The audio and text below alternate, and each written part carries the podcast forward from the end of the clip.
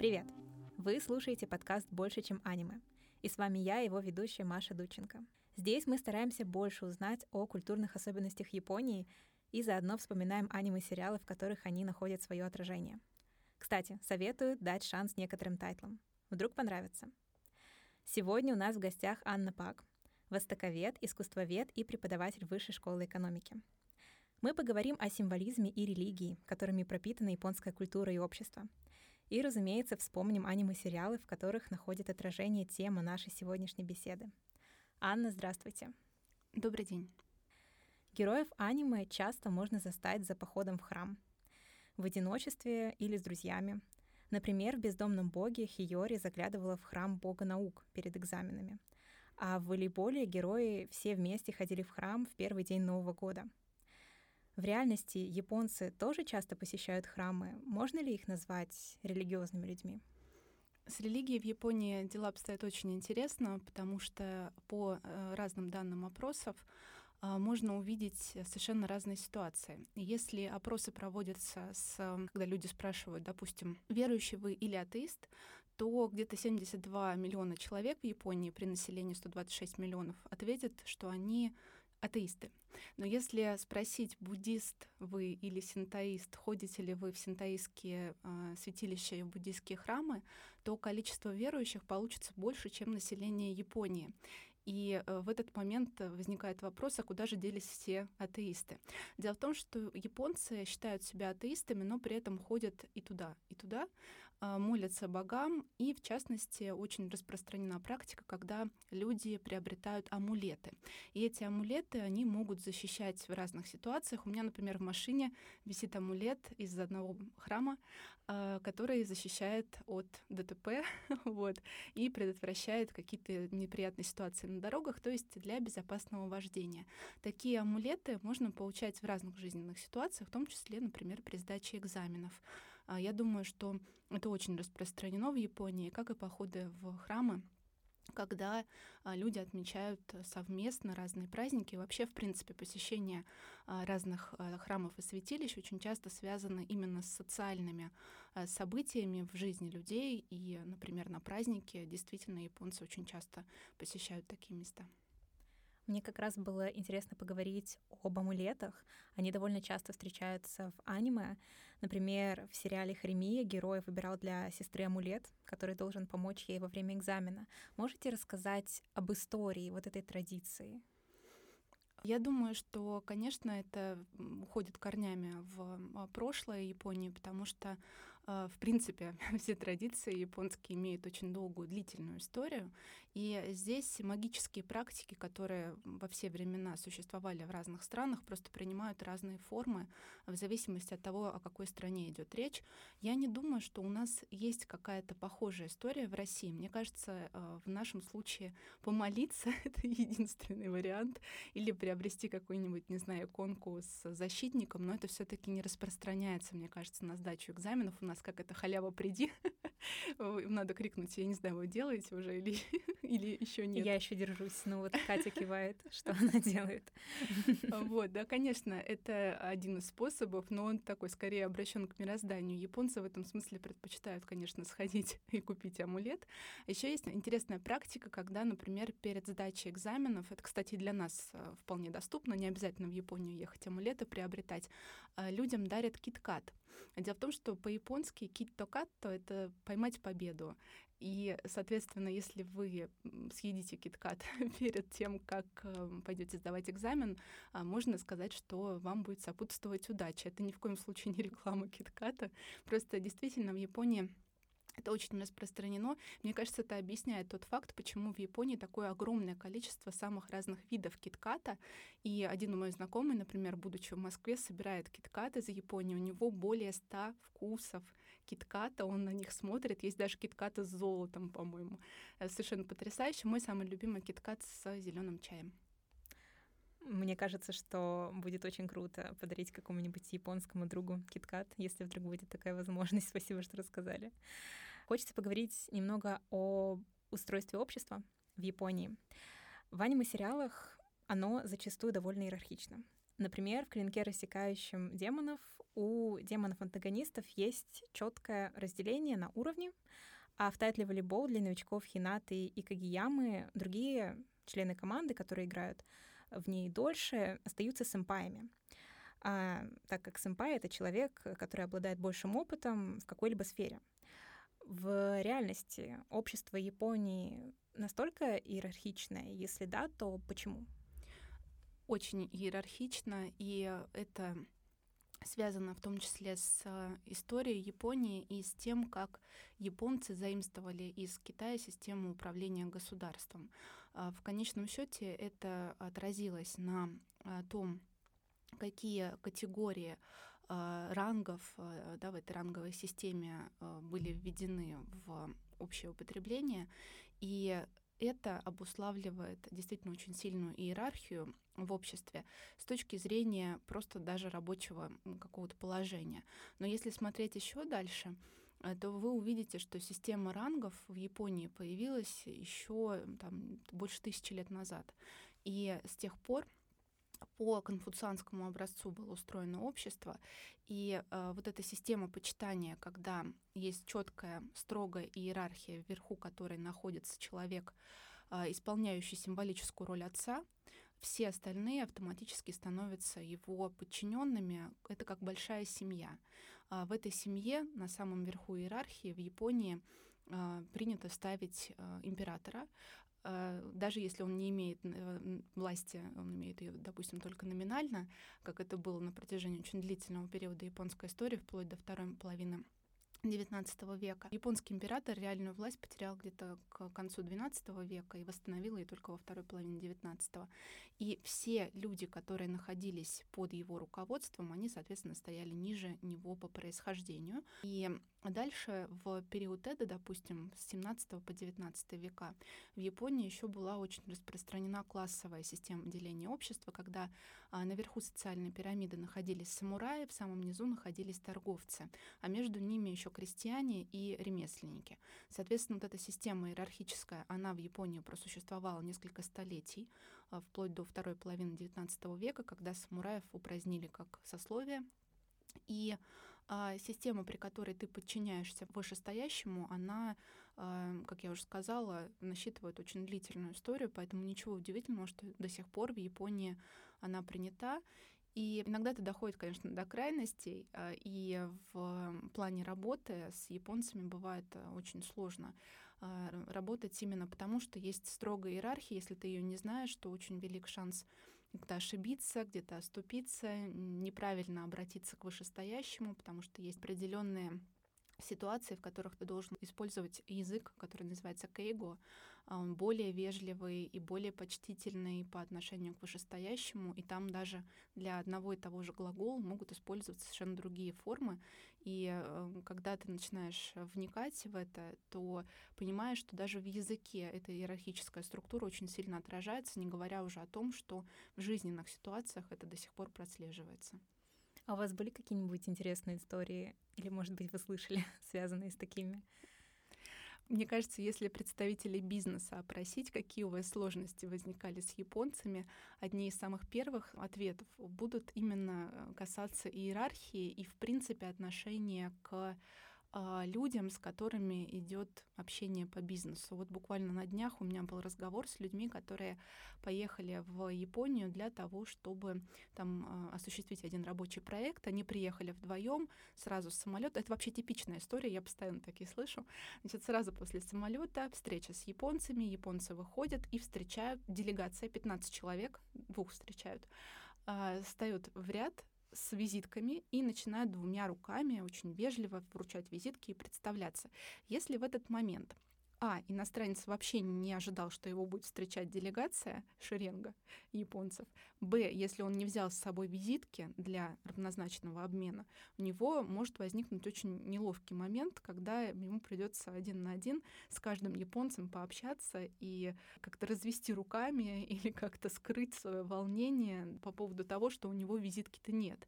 Поэтому если у вас когда-нибудь будут любые встречи с японцами, во-первых, лучше всего иметь какой-нибудь ответ ответный дар, потому что если у вас встреча, особенно по бизнесу, какой-то деловой контакт, практически в 100% случаев вам что-нибудь подарят. Обычно дарят какие-то небольшие сувениры, часто очень еду. Поэтому если вы припасете какую-нибудь хотя бы даже просто открыточку, это уже спасет вас от неловкой ситуации, если вам что-то дарят, а вы не можете ничего подарить в ответ. Ну и, конечно, нужно иметь визитки, если вы встречаетесь с людьми в первый раз, и подавать их следует двумя руками. Текст направлен к собеседнику и четко произнести свое имя и фамилию.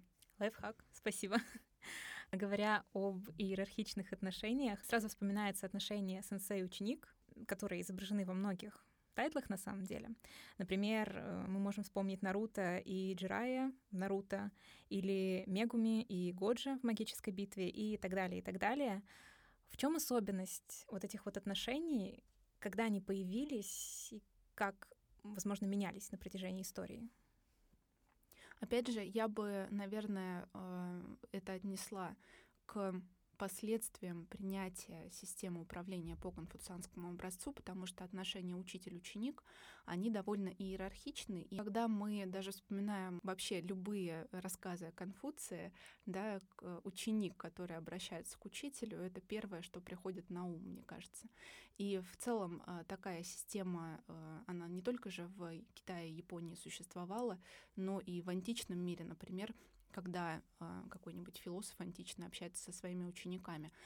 В Японии также очень большое влияние, конечно, оказал на отношения между учеником и учителем дзен-буддизм. Это, я думаю, тоже достаточно на поверхности лежит, потому что если вы вспомните любые рассказы о каких-нибудь учителях дзен, э, можно вспомнить разные ситуации, которые возникают между учителем и учеником, когда учитель весьма специфическими э, способами пытается до ученика донести какие-то истины, и э, неудивительно, что допустим, даже в аниме, мне кажется, это можно встретить, когда учитель может быть весьма жесток, иногда не что-то не договаривать, иногда говорить загадками, а может даже часто говорить загадками, и всячески поддерживать вот эту атмосферу э, иерархичности, которая позволяет ему смотреть немножечко сверху на ученика, но при этом его учить, то есть вести по определенному пути.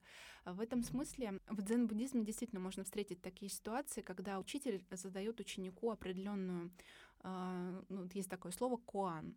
А, это словесная формула, которая должна заставить ученика задуматься и эти коаны могут быть э, совершенно непонятными и э, запутанными, такими загадочными, и ученику не очень понятно, как вообще к этому подойти, да, что это означает, он начинает думать, и таким образом э, мастер, учитель как бы демонстрирует возможность для ученика достичь просветления. То есть э, эта умственная деятельность должна в конечном счете привести к просветлению. Э, и в этом заключается, собственно, смысл, э, смысл буддийских куанов. А что касается еще отношений ученика и учителя, допустим, это э, очень часто распространено в боевых искусствах, потому что в Японии вообще не было принято такое, чтобы ты учился самостоятельно владению мечом, например, или технике фехтования потому что э, было принято, чтобы у тебя был учитель, который тебя проведет по этому пути. И иметь учителя было не просто престижно, а необходимо для того, чтобы вообще чего-то достичь. Поэтому тут тоже можно, мне кажется, пройти вглубь веков и найти там самые разные формы отношений между учителем и учеником. Угу.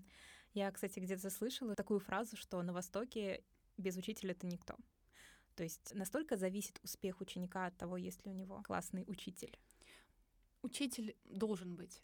Да, а без учителя постичь какую-то мудрость, постичь какие-то секреты невозможно. Но то не секреты, чтобы они передавались от учителя к ученику. И вообще в Японии а, очень распространены школы.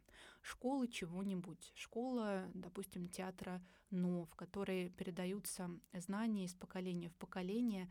И это часто очень школы, которые основаны в том числе и на родстве. Но здесь очень интересная история в Японии возникает. А, допустим, у вас в семье есть мальчик, который должен унаследовать ваше мастерство, да, вы ему как учитель, а, будучи его отцом, должны что-то рассказать, чтобы он унаследовал ну, допустим, да, самый простой пример — ваш бизнес, какую-нибудь мастерскую или другие требующие определенных секретов а, занятия. И Допустим, ваш сын вообще никаких надежд не подает, такие ситуации бывают. Вот что можно сделать в этой ситуации, как вы думаете? Найти учителя, который, может быть, найдет к нему подход? Нет, допустим, вы единственный носитель традиции. Я не знаю, мне в голову приходит только родить другого сына, но наверняка есть другой ответ. Другого сына, да, не обязательно его рожать. Есть два способа получить другого сына. Первый способ — это установить, самый простой. И так до сих пор делают. У меня, например, есть знакомая, которая замужем за японцем из очень э, старинной семьи, и его установил его дядя. А, ему лет примерно как мне, ну, может, он постарше, наверное, ему лет 40-45. А, и это современная Япония, то есть это не какое-то отдаленное прошлое. Это до сих пор так делают в семьях, где есть наследование определенной профессии. И его Отец, как только его установили, перестал фактически быть его отцом, и все ритуалы, которые нужно было совершать для поклонения предкам, а, этот э, сын уже совершает по отношению к своему дяде, считая его отцом иерархически. Тоже очень интересный пример. Что касается древности, если вы не могли установить кого-то из своих родственников, допустим, не было подающих надежды мальчиков и там, или вообще мальчиков не было, можно было взять человека со стороны, совсем, не обязательно даже кровного родственника, а можно было поступить еще одним образом. Допустим, если у вас есть дочь, то нет, не ей передать, а ее выдать замуж. Выдать ее замуж за какого-нибудь э, подающего надежды юношу и таким образом заключить договорной брак, который называется омиай. В Японии до сих пор их иногда заключают. Редко, но заключают. А в 20 веке, особенно до середины 20 века, это была довольно распространенная история. Последнее время уже меньше ОМИАИ делают, но тем не менее эту практику еще можно встретить. Не часто, но она встречается. Еще интересно то, что человек получает вместе с таким усыновлением э, много обязательств, и в том числе, например, если у семьи есть часть горы, что встречается довольно часто, если у вас традиционная семья, бывает такое, что там не только родовое кладбище, но еще и часть какой-нибудь горы. И это встречало уже неоднократно у очень обеспеченных японцев. За ней тоже надо ухаживать, и а горы бывают, они не очень большие, как холмы. Они поделены между разными родами, между соседями, и раз в год а, туда люди идут целенаправленно убираться, например, в этих горах. А, тоже довольно интересный момент. Я раньше не задумывалась о том, что в Японии некоторые горы могут быть в частной собственности. Но да, у старинных родов такое бывает. А в чем смысл иметь у себя в собственности часть горы? Я думаю, что изначально это, конечно, было вызвано э, традициями почитания предков, и тот факт, что э, в ведении семьи находится рядовое кладбище, он тоже о многом говорит. То есть рядовое кладбище — это место, где обитают души твоих предков. И поклонение горам, как и, в принципе, поклонение природе, оно же здесь тоже не просто так возникает. А считают японцы, я думаю, что все это знают, что в стране обитают множество ками, а, и эти ками — это божества, которые могут э, находиться где угодно. Это могут быть э, валуны, старые какие-то камни, это могут быть деревья, ками могут быть э, где угодно. И а, это э, тоже важная часть японской культуры, и ваши предки, они тоже ведь становятся ками. А, человек тоже может стать ками, может стать божеством. Вот как раз я хотела спросить про роль природы в жизни японца. То есть она так важна для японцев, потому что в каких-то природных объектах могут перерождаться люди, не совсем так. Это называется анимизм. Анимизм — это наделение неживых объектов свойствами живых. А, это встречается довольно часто в первобытных сообществах, и удивительно, что Япония до сих пор сохраняет эту традицию, потому что многие а, сообщества, которые это практиковали, они все таки перестали это практиковать, когда появлялась другая монотеистическая религия, где был один, допустим, бог, э, и все остальные э, боги не существовали. Э, там те же авраамические религии, они тоже совершенно другие. Японцы же, несмотря на то, что в Японию пришел буддизм, причем довольно рано, в VI веке, они отказались от синто. Синто — это путь богов. А, Причем второй иероглиф, который читается до, а, в данном сочетании читается то, там идет оглушение звука. И если его написать отдельно, он будет читаться ками. То есть э, путь богов, путь ками. Э, и в этом случае, в том случае записывается одним иероглифом. Просто японский язык такой сложный, что иногда для одного иероглифа звучание разное. Кстати, поэтому нельзя говорить э, Фудзияма, потому что это неправильное прочтение иероглифов, и это просто иностранцы напутали, потому что это тоже японский язык. Если отдельно написать иероглиф «гора», он будет читаться «яма», действительно так и есть. Но если его написать после слова «фудзи», то его надо читать как «сан». И к э, словам, допустим, часто бывает спрашивают, а это как уважаемая Фудзи, Фудзи-сан, как, я не знаю, Марияма-сан или Мацумото-сан. Нет, там другой сан, это сан как гора, а не как суффикс, который присоединяется к имени. Ну вот такая интересная история. В общем, не говорите никогда Фудзияма, это неправильно. Надо Хорошо. говорить Фудзи. Или гора Фудзи, или Фудзи-сан. А что касается вопроса по поводу э, того, насколько большую роль играет природа в жизни японцев, да, она действительно играет очень большую роль. Отчасти это, ну, я бы назвала не то чтобы таким пиаром современной Японии, но это довольно распространенный, мне кажется, стереотип о том, что у японцев какое-то особое чувство к природе есть. Но, вы знаете, стереотипы стереотипами, но в данном случае действительно он подтверждается жизни общества. Во-первых, в обществе э, есть э, тенденция к тому, чтобы уделять большое внимание смене сезонов. И эта сезонность, она прослеживается, если мы посмотрим на современную Японию, то, допустим, есть определенные даты, когда магазины начинают продавать какие-то сезонные товары, связанные с цветением сакуры, осенью там каштаны, например, а, клубника зимой и так далее. Здесь определенные даты, когда продаются предметы, а, которые связаны с определенным сезоном. Причем э, доходит до парадоксального, когда, например, сакура еще цветет, но все товары уже убрали, потому что по датам уже следующий должен быть сезон, хотя этот в реальности еще не закончился. Э, мерчендайзинг, он таким образом устроен, что э, вы должны э, поставлять постоянно все новые и новые товары, э, и это отражается и на упаковках, а еще эти карточки в Старбаксе тоже очень популярны. Э, в Старбаксе есть в Японии, ну, в принципе, это по всему миру есть, вы можете карточку купить, ею расплачиваться. В Японии это приобрело очень интересные масштабы, потому что в Старбаксе стали выпускать карточки к смене сезонов, меняя их каждые несколько месяцев. Люди их собирают. У меня есть подружка, которая, причем она русская, но она уже... Я, я считаю, что люди ояпонились, когда они начали собирать карточки в Старбаксе. Вот как только у человека появляется коллекция карточек Старбакса, значит, все, он уже почти японец. Японец в душе, во всяком случае. А, это такой пример из жизни. Что же касается прошлого, то корни э, здесь можно а, усмотреть как в японской религии, традиционной религии синто, а, так и в поэзии, например, японской традиционной, потому что традиционная японская поэзия устроена буквально на смене сезонов. Конечно, есть любовная поэзия, есть поэзия очень разная в японской культуре в разное время, были разные формы японских стихов.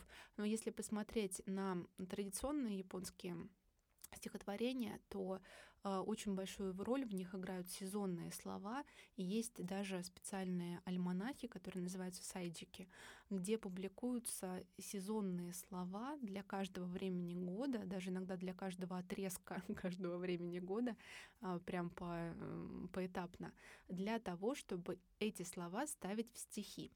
Э, вплоть до конца 19-го, начала 20 века это было очень строго регламентировано. Потом произошла реформа в стихосложении, ну, такая реформа неофициальная. И э, японские поэты стали обладать большим простором для творчества, и они могли уже не так сильно опираться на сезонность. А э, в целом, если вы хотите написать какую-нибудь хокку или хайку, да, как их правильно называть, и сделать это так, как надо, так как это делали японцы в прошлом, э, лучше иметь альманах сезонных слов для того, чтобы использовать по случаю правильные слова в каждой ситуации.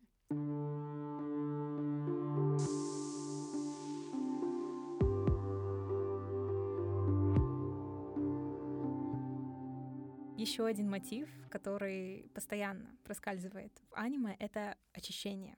Например, Тору из фруктовой корзинки постоянно убирается, А Леви Акерман из «Атаки титанов» помешан на чистоте. Есть также «Унесенные призраками», где действие происходит в купальнях. Связано ли это стремление к чистоте с какой-то традицией? Это напрямую связано с синтоизмом в первую очередь, хотя и буддийские практики здесь, конечно, тоже повлияли, но синта, который буквально полностью ритуально основан на очищении, здесь э, повлиял напрямую. Что я имею в виду? Для синтоизма очень характерно Э, стремление к тому, чтобы избавиться от нечистот и сделать так, чтобы объект, человек, место и так далее э, было чистым. И мы даже можем проследить историю этих практик, если прочтем, например, первые мифологические своды Японии. Это исторические хроники э, Кодзики и Нихонсёки, которые также называются Нихонги.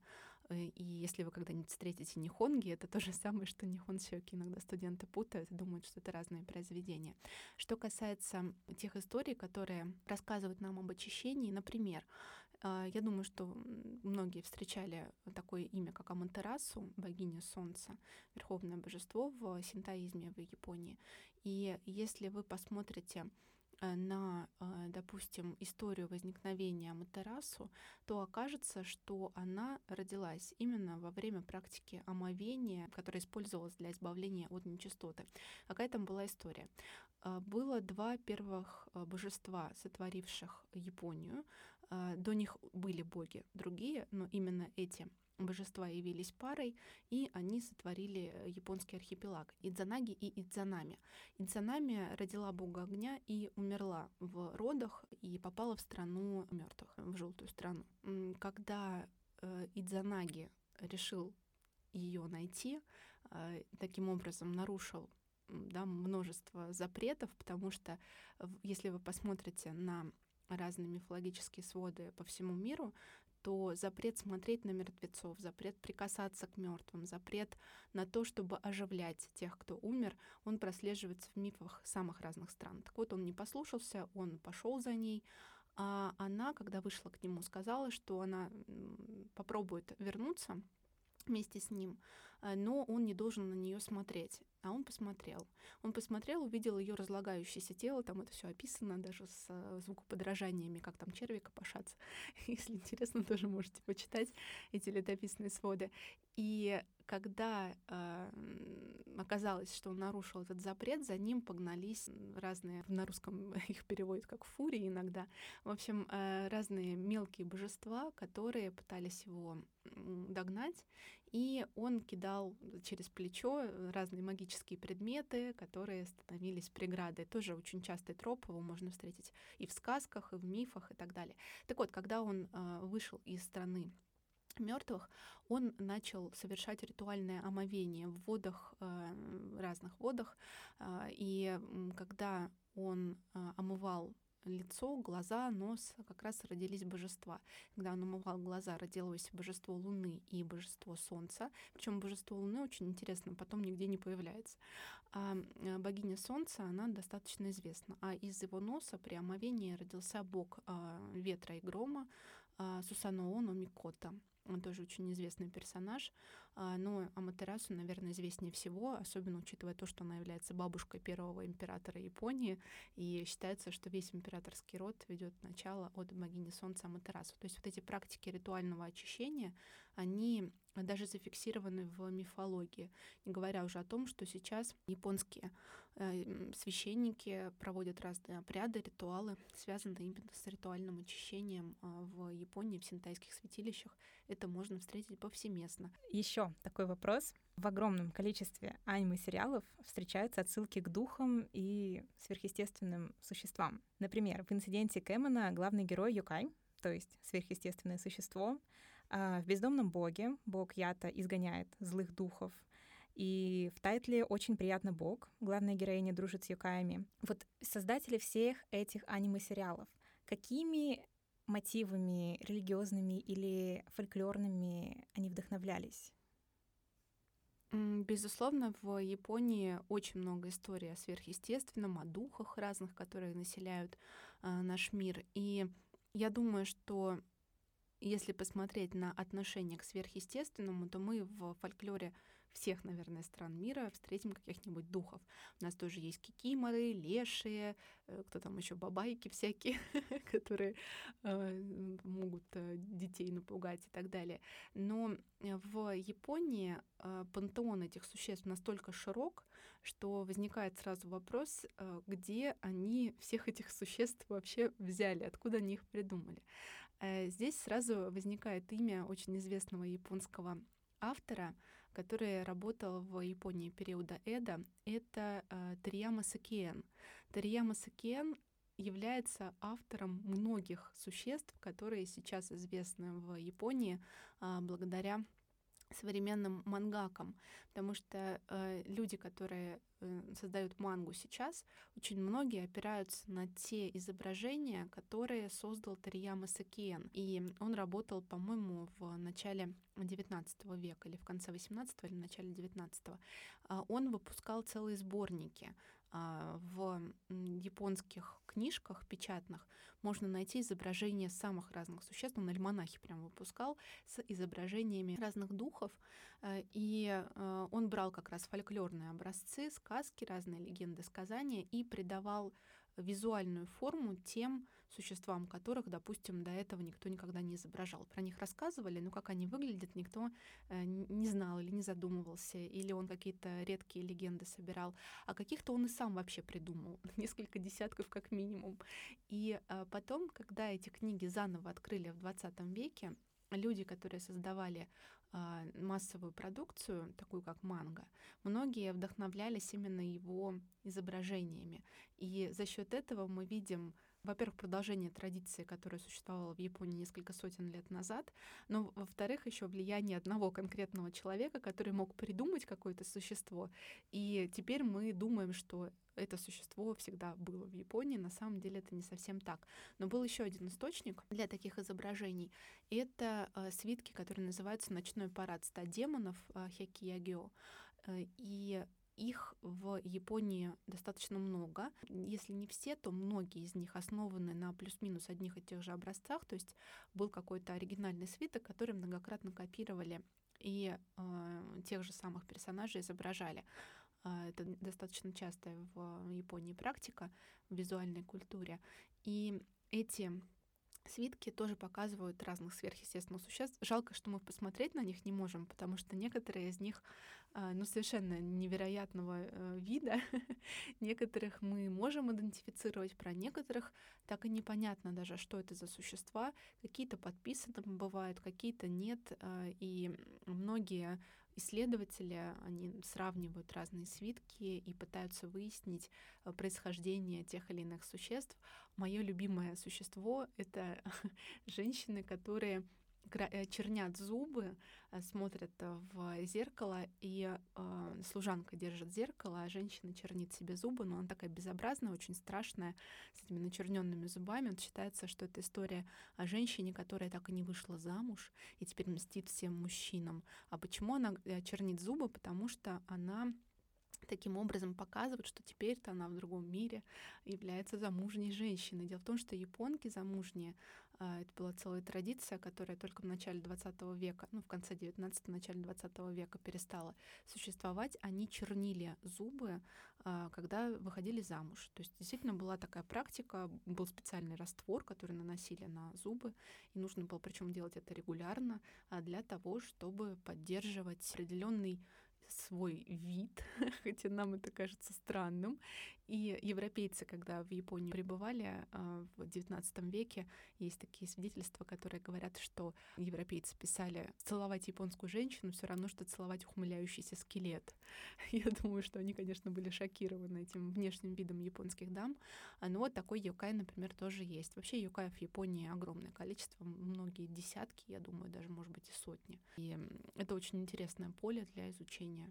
Мы с вами не обсудили Сакуру. Я считаю, что это нужно исправить. В огромном количестве аниме показывают Сакуру.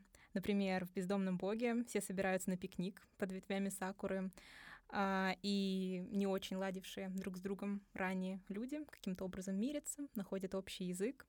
Или, например, в финале аниме «Я хочу съесть твою поджелудочную», очень приятное название. А, героиня произносит важные для нее слова именно на фоне лепестков сакуры. Расскажите, пожалуйста, о роли сакуры в японской культуре и в повседневной жизни японцев. Э, мне сразу, когда вы начали название перечислять, вспомнилось, э, вспомнился даже не поворачиваться язык назвать это мультфильмом а, «Собачий остров». Э, вы наверняка слышали про него. Я слышала, «Остров но собак». не смотрела. Да, Андерсон. В общем, я очень рекомендую тоже его просмотру, потому что он собрал абсолютно, мне кажется, все стереотипы о Японии, но он сделал это так красиво. В общем, смотреть одно удовольствие. Я пересматривала нереальное количество раз. А, очень рекомендую. Там тоже в конце Э, собаки, э, парочка едет на фоне сакуры лепестков. Э, в общем, там все, все тропы собраны тоже. А, поэтому можно поизучать японскую культуру даже просто через это произведение посмотрев его. А, что касается сакура, конечно, сакура — это, наверное, самый известный символ Японии за пределами Японии. А, я была в Японии, когда цветет сакура. Это что-то нереальное не передать словами, потому что это не одно-два деревца, как у нас, допустим, даже яблоневый сад в том же Коломенском. Он, конечно, большой, а, и там, кстати, тоже пикники устраивают, но э, все-таки у нас это не приобретает такие масштабы, как в Японии. Кстати, когда в Японии были ограничения из-за коронавируса, люди столкнулись с тем, что их не пускали э, в городах под сакурой. Для них это была трагедия, потому что э, посидеть под сакурой, когда опадают лепестки, для японцев это в первую очередь, наверное, социальное времяпрепровождение, когда вы собираетесь вместе с друзьями, вместе с коллегами, а, или там с возлюбленным своим и устраиваете пикник. И само по себе сидение под сакурой даже дело, хотя, конечно, это очень красиво, когда опадают лепестки, но важно еще в какой то компании там находишься. И одинокие люди, кстати, приезжают туда со своими собачками, фотографируют собачек в разных нарядах под цветением, под цветущими сакурами. Тоже а, вполне себе времяпрепровождение социальное, но просто немножко другое. Понятно, что вы можете в одиночку прийти полюбоваться сакурой, но э, сидеть в одиночку, устраивать пикник, наверное, будет немножко странно. Хотя Думаю, такие люди есть. Но в целом э, полюбоваться сакурой, просто пройдя мимо, это не то же самое, что посидеть э, и там, распить какой-нибудь напиток вместе с друзьями. Это именно разговор о том, как провести время с близкими. А что касается самой истории любования сакурой, то ее можно Опять же, если раскручивать историю любования деревьями совсем в далекое прошлое, а, ханами, да, есть а, такое слово, любование цветением. И в Японии, как это ни странно, любоваться начали из цветущих деревьев впервые а, не сакурой даже, а сливой. И в Японию эта традиция пришла из Китая. не должно это удивлять. В общем, из Китая в Японию привезли сами сливы, сливовые деревья. И японцы там, допустим, в восьмом веке любовались цветением сливы.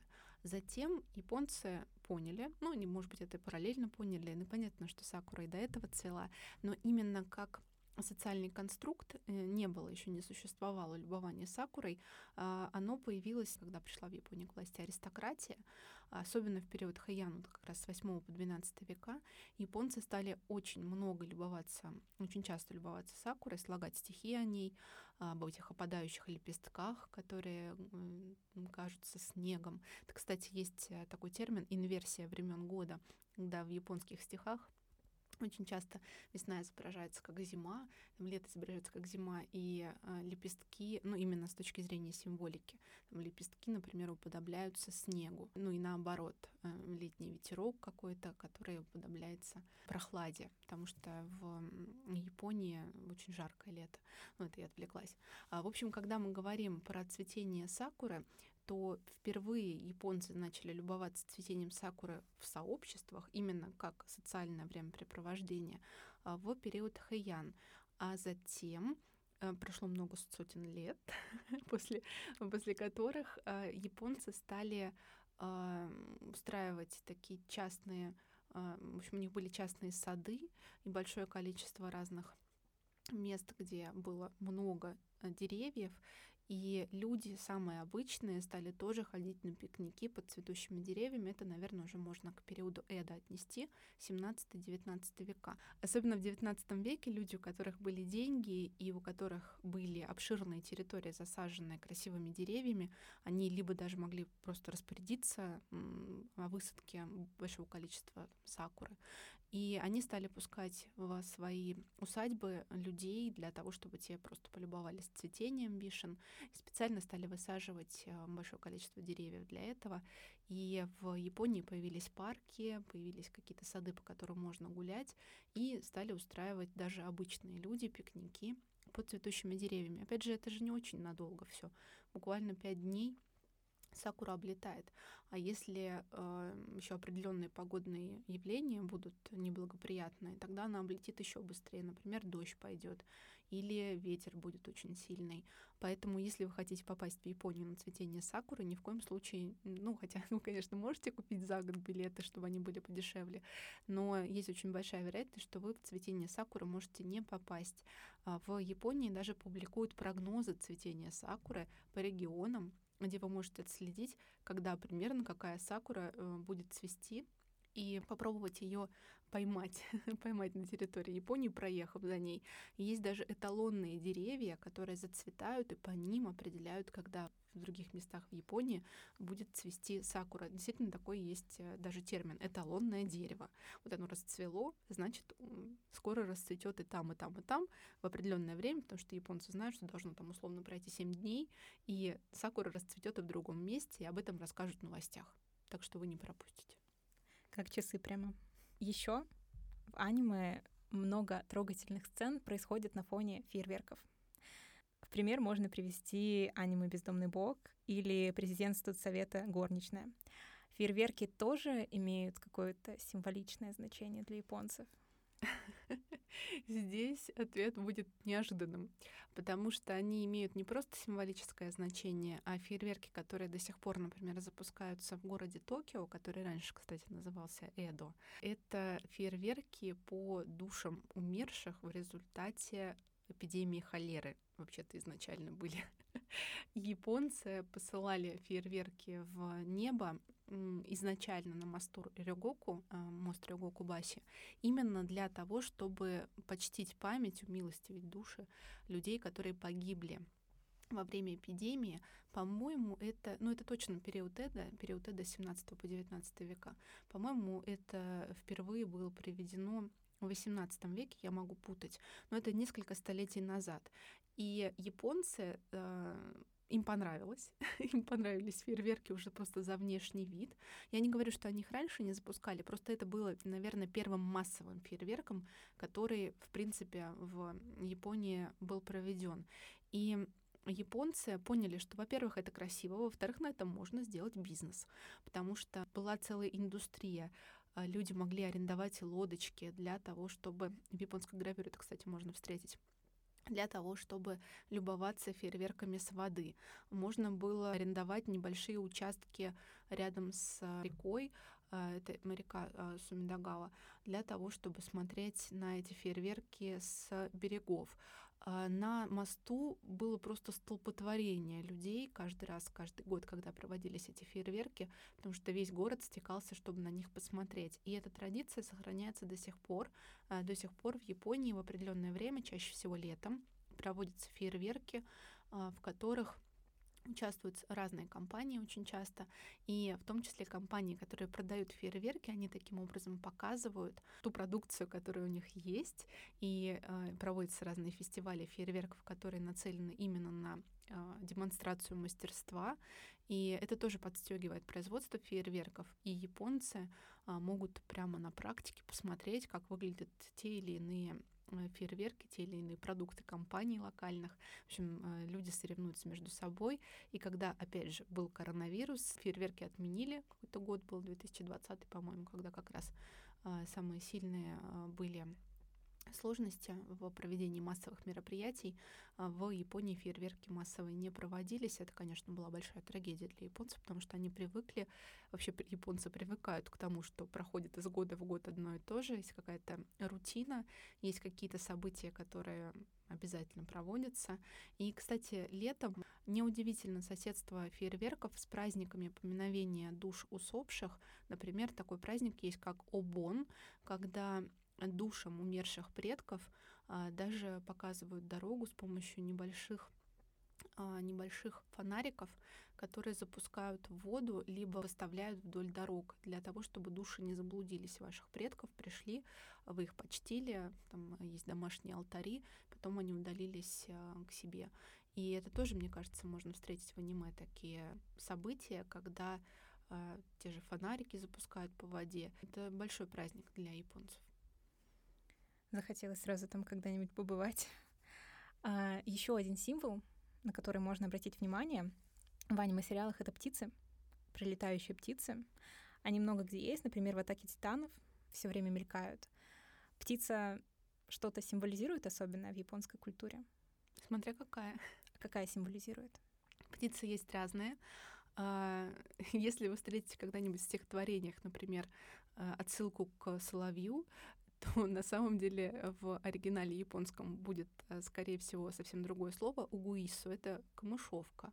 Но э, слово камышовка звучит на русском языке не так красиво, как соловей, поэтому ее заменяют на соловья в русских переводах.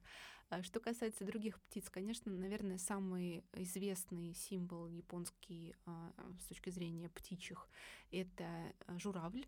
И журавли в Японии, поскольку они символика это пришла из Китая, Журавли в Японии ассоциируются с долголетием. На журавлях в Китае летали бессмертные сяни, и э, они могли попадать э, на острова бессмертных, путешествуя на этих птицах. Журавль стал ассоциироваться с долголетием и в Японии. И в Японии, кстати, э, можно встретить тех журавлей, которые вообще-то из нашей Сибири туда прилетают, из западной, вот, и э, там проводят зимы а потом возвращаются к нам обратно. И эти журавли ассоциируются, как я уже говорила, с длительной жизнью. А, кстати, символика длительной жизни, долголетия и отчасти даже бессмертия. Это символика сосен, например, сосна, как дерево вечно зеленое с большим количеством иголочек, ассоциируется с долголетием. А есть еще какие-нибудь животные символы? Огромное количество. А, тот же, например, тигр. Ну, тигров я люблю. А, дело в том, что тигров в Японии никогда не видели. Жалко, что мы не можем картинки посмотреть. Просто погуглите японский тигр там, в живописи. Мне кажется, круче японских тигров в искусстве только корейские тигры. Хотя в Корее как раз тигры водились, но они там такие странные. Просто можно на мемы э, разбирать тоже, ловите. ловите лайфхак. Если вам хочется мем сделать с каким-нибудь японским животным, погуглите японских тигров. Во-первых, японцы, как я уже сказала, тигров не видели, они копировали в лучшем случае изображение тигров с картин других художников, китайских или корейских. В худшем случае они могли использовать, а, допустим, шкуры животных, ну нет, в совсем плохом случае они могли просто из головы придумать, вот, но они могли также шкуры убитых животных увидеть, но они же не видели никогда их пасть, их оскал, их, в принципе, повадки, поэтому они изображали тигров как кого? Как кошечек. Причем считали, что леопарды — это самочки, а тигры — это самцы. Поэтому если вы встретите в японской живописи тигра и леопарда, это значит, что это вообще-то парочка. А если вокруг них бегают тигрята и леопардята, значит, это мальчики и девочки.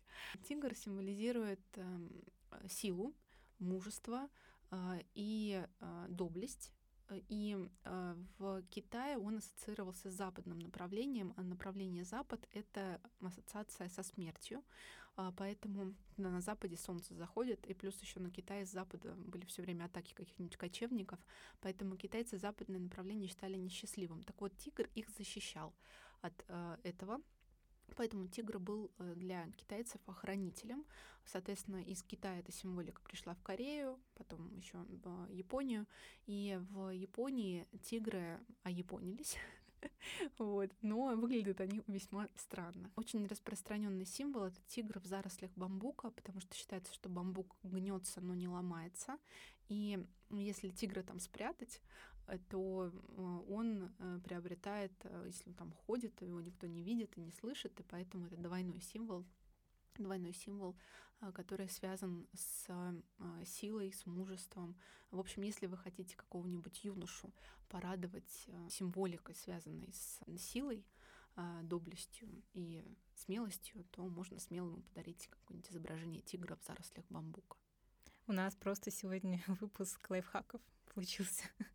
На самом деле, это был последний вопрос, который я хотела вам задать. И мне действительно кажется, что после сегодняшнего выпуска и я, и наши слушатели очень много нового узнали о японской культуре и каких-то религиозных ценностях, и просто о каких-то прикольных фишках. Спасибо вам большое за такую интересную беседу. Спасибо за вопросы. Пишите комментарии, делитесь с друзьями. Встретимся в следующих выпусках.